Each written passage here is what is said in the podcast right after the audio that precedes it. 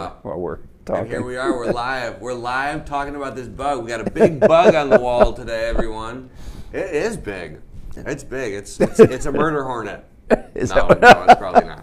I don't think it, I think it's just a beetle. But anyways, good morning, everyone. Welcome to Daily Devo with Vince and Bo. I'm Vince, And I'm Bo. We're glad to see you um, tuning in today. Some of you may be listening to this after the fact on our Bridge podcast. Some of you may be watching right now on Facebook Live. We'd like to just tune into the Facebook folks and say hi real quick. If you're watching on, or if you're listening to the podcast, uh, hop over on Facebook sometime and join us, connect with us.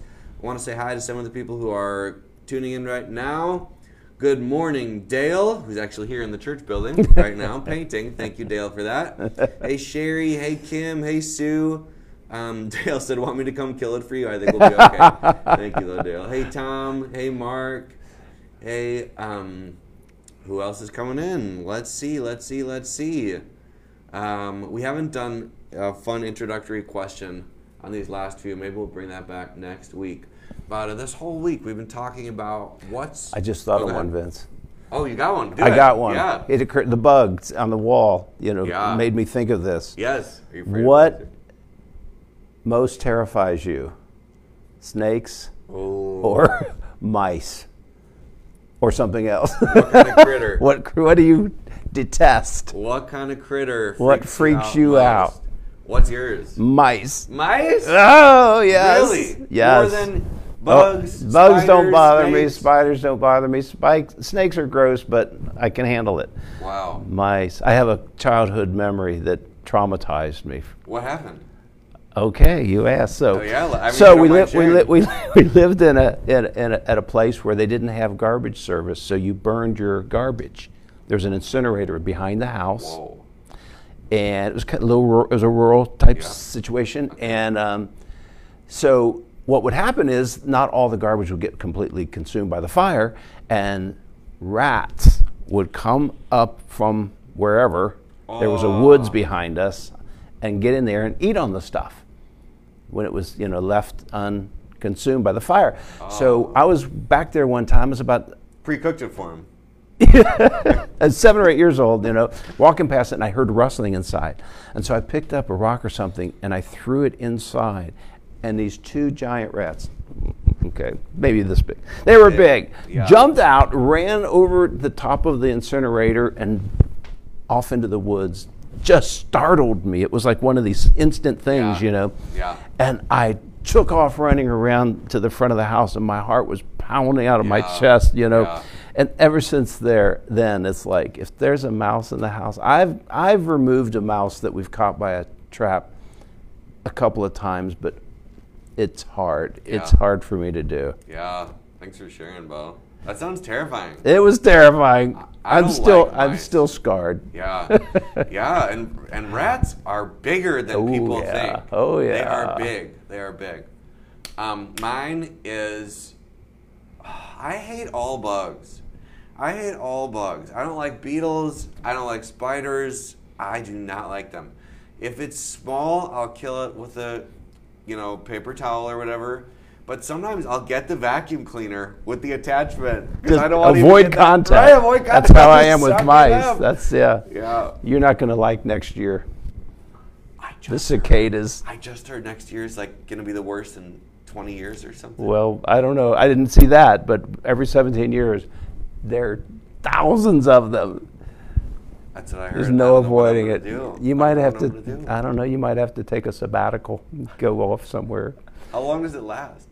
I can't remember. A few months, a couple months. I don't know. Oh, oh. And it is loud, man. When you hear them, they're, you can just go. You step outside. It's like background sounds. It's, they're all chirping yes. thing, you know. We have them. We had them in the Chicago area, but I don't think like down here. Uh-huh. Like I think it was like a mini version based on what I've heard. Like ground covered, right? Yeah, you'll see just hundreds of them sometimes. You know.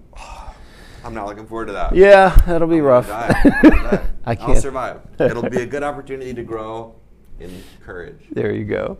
Let's see some answers from some folks. Um, Sherry said alligators.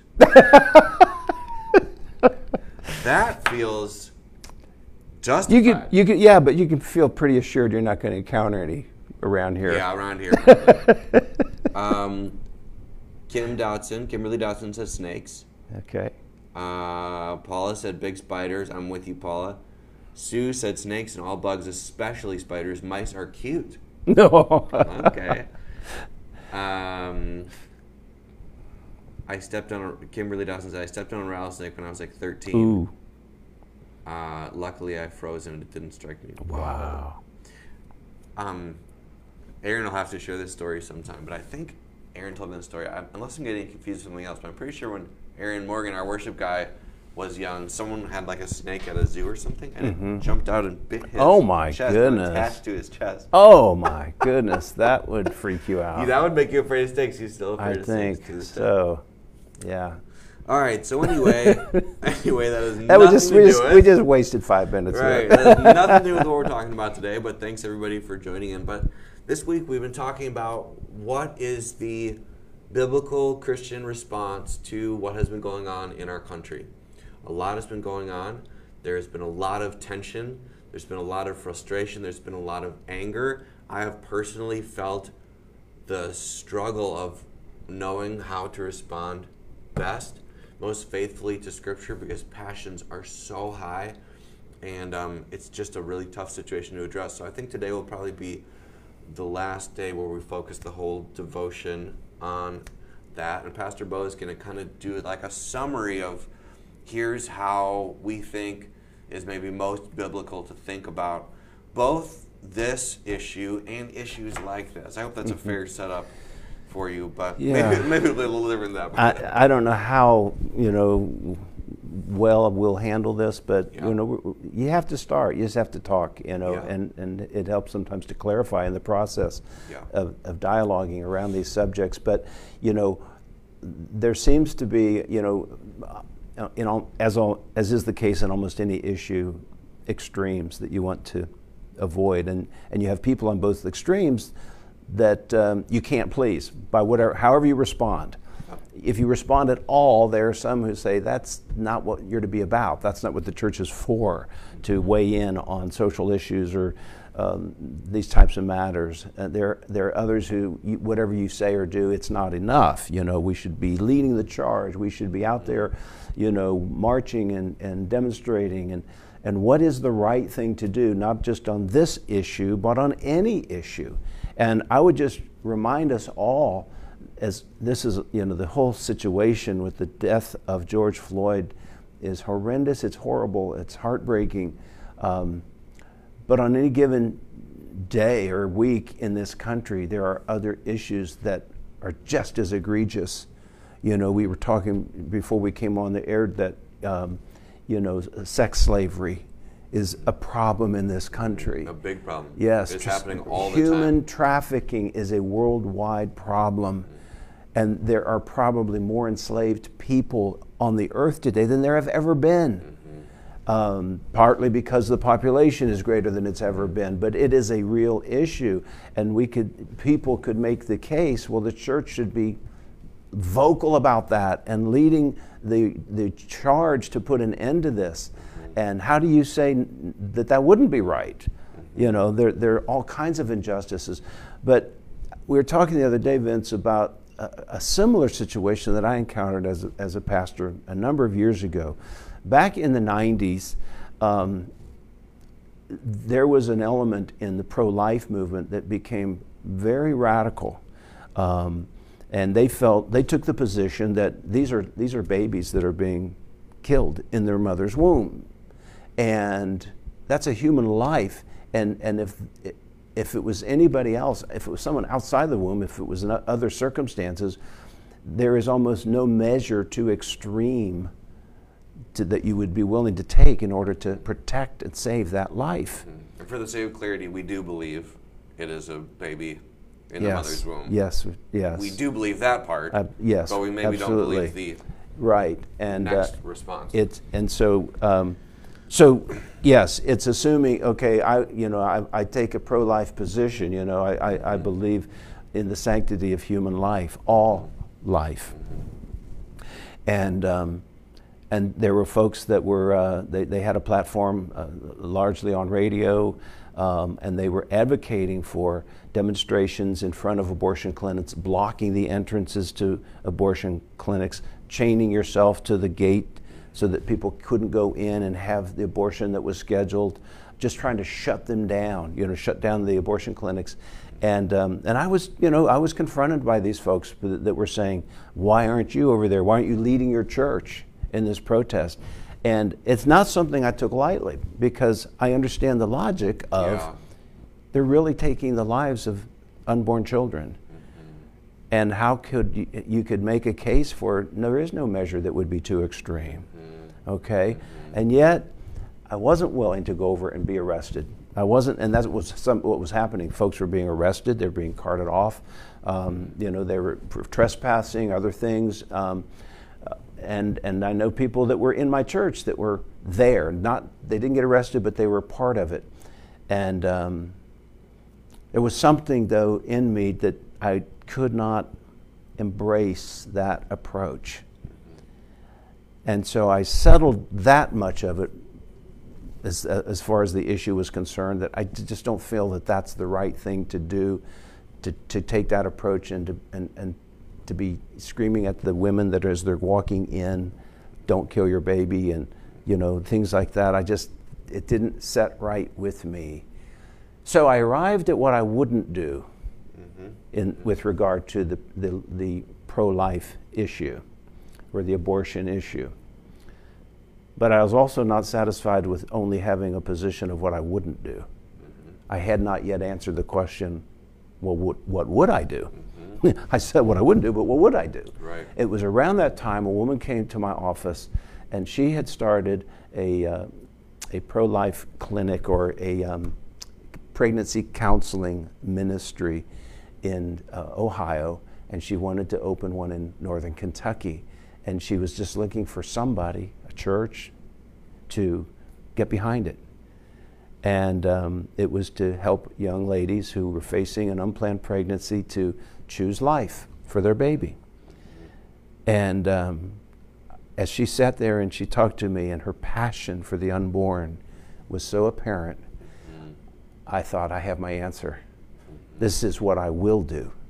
I will get behind this.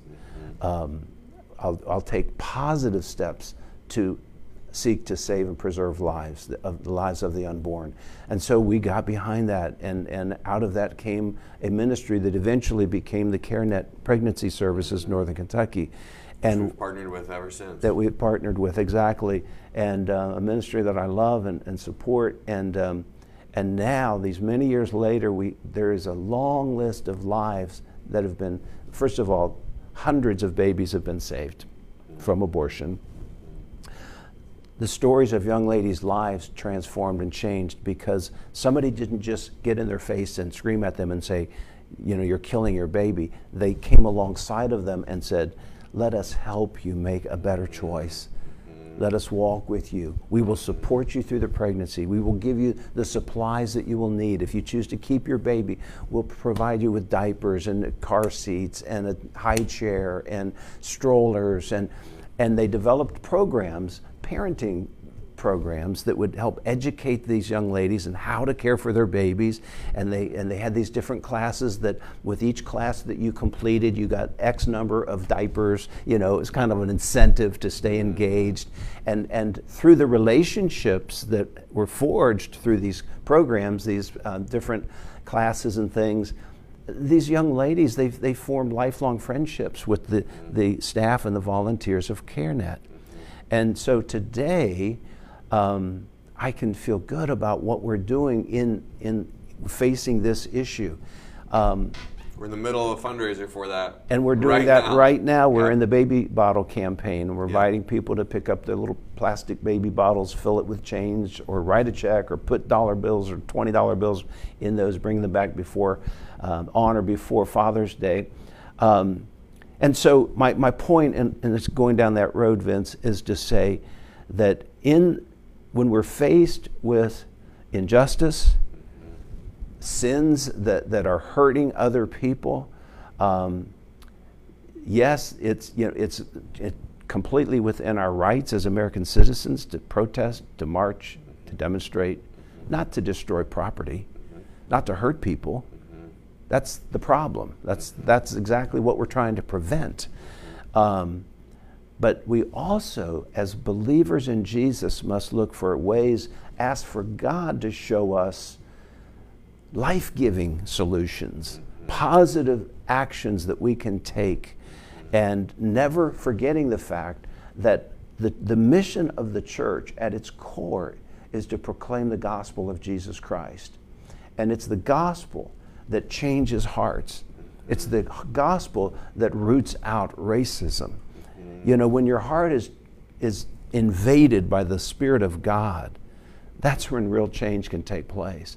And it's not to say that we shouldn't seek to bring about greater justice in our country, um, and we shouldn't take positive steps to eliminate um, the mistreatment of any group of people or any individual.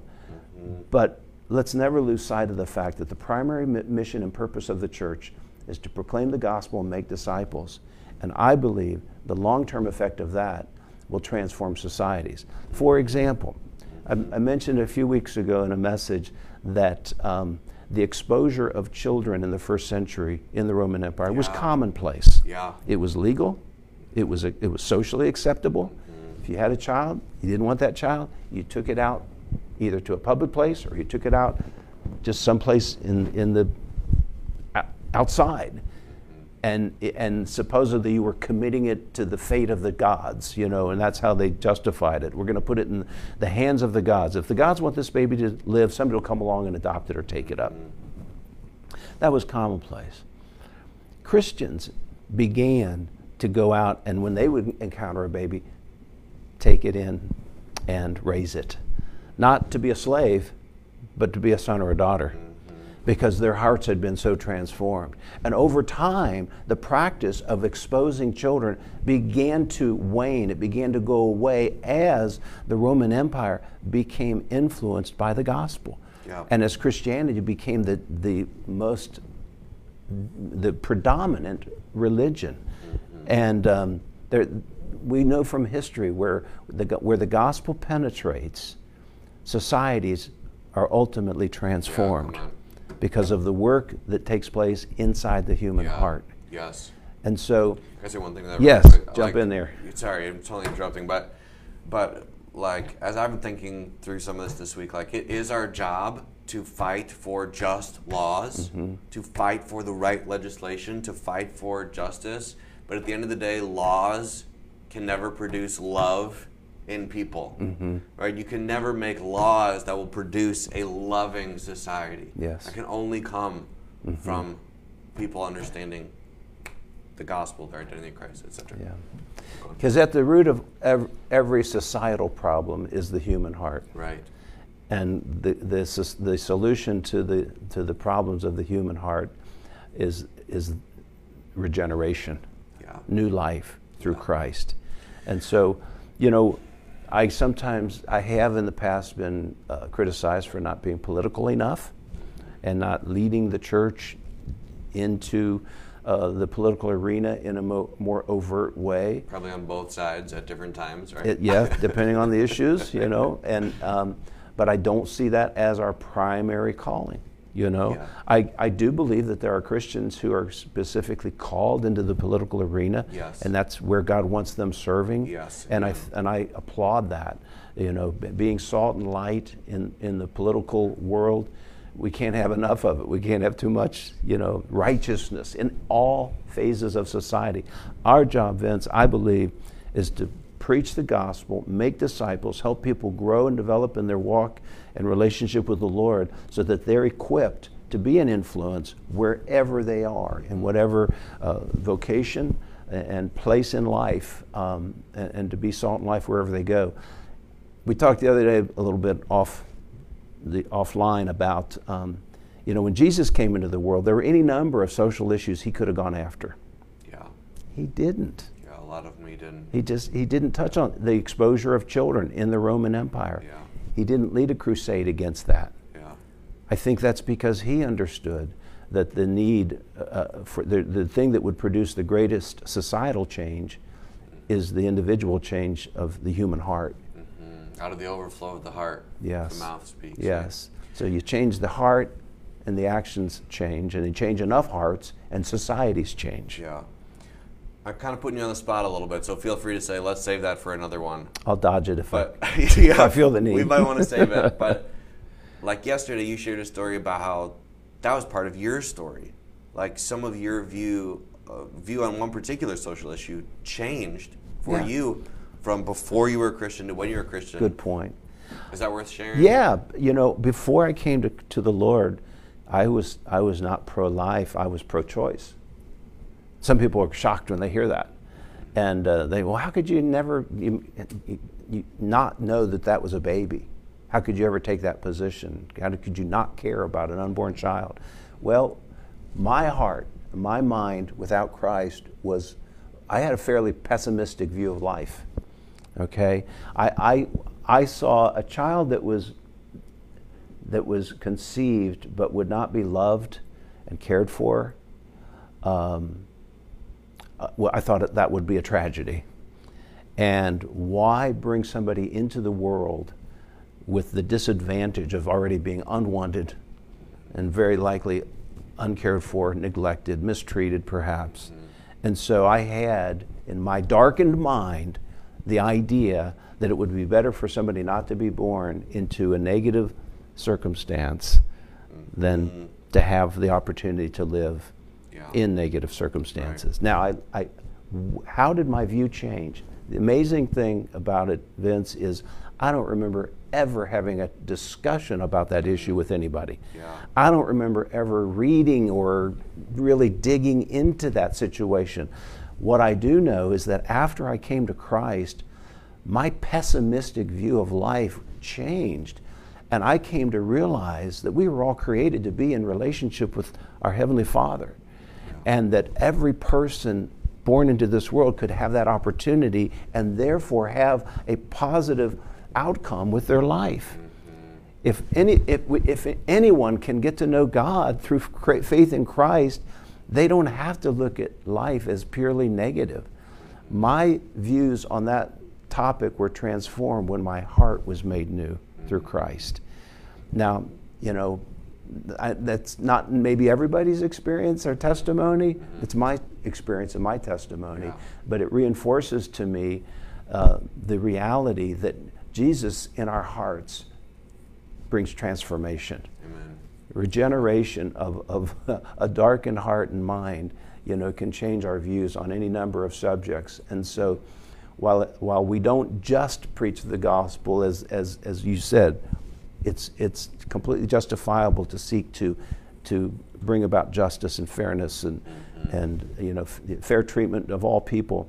Um, but the greatest and the most lasting changes to a society will come through the transformation of the human heart, which I believe comes through Jesus. Yeah, come on. So good. So So good. that's our mission. As, as you know, I think as a church, we have to keep that foref- at the forefront. And um, so, um, you know, we're going to touch on su- subjects as they arise in our society. We don't want to just stick our head in the ground and ignore problems that exist and not speak out against injustice when, when it arises. But our solution to the problems as Christians, I believe, is different and Yes. better. The conversion. Yes. Of, the conversion and transformation of human hearts Mm-hmm. and souls, right? Amen. Any thoughts to No, I, th- I put think, a cap on No, this? I think that's it. I think that's it. I think that's it. We we are for the gospel, and there will be times where that includes a need, just like you said, a need to speak out on what is Mm-hmm. happening in the culture. But at the end of the day, we are trying to point this country to Jesus Mm-hmm. Yeah. first and foremost above Yeah. everything. And we believe every social justice will flow out of that. Yes. And one day, you know, Jesus is coming back. He's going to rule this world in righteousness. Amen. He is going to right every wrong, every societal wrong. The Bible even says he's going to rule with a rod of iron. You get out of line, he's gonna he's going to crack you over the head. You talk about you know it, it's going to be awesome because he is the only one qualified to rule and reign with absolute authority. But that's what he's going to do, and uh, and we're going to see the world as it was intended to be, Yeah. with righteousness and justice, fairness, and the Bible speaks a lot about justice, and um, many of the quotes that Martin Luther King Jr. Uh, spoke with regard to the, the racial issues um, come right out of the Yeah, scriptures. straight from scripture. Yes. So we, we look to that day. In the meantime, we occupy until he comes and we commit ourselves to proclaiming the gospel, making disciples. That's our job. We pray. Sure. You want to pray? I'll do that. Do. Father, Do thank you for giving us, Lord, the gospel, the life changing, life transforming gospel of Jesus Christ. Jesus, thank you for coming and dying for the sins of the world, Lord. Where would we be without you? Lord, we could never transform this world because we can't transform ourselves. But Lord, you made the way for us to have new life through you. And we do pray, Father, for peace to come to our nation. We pray for justice and fair treatment of all people to come to our nation. We pray, Lord, also for the transformation of human hearts throughout the land by coming to know of the need for you and of the glorious gospel of Jesus Christ, which saves the human soul. Thank you, God, for your goodness and grace. Be merciful to our nation, we pray in Jesus' name. Amen.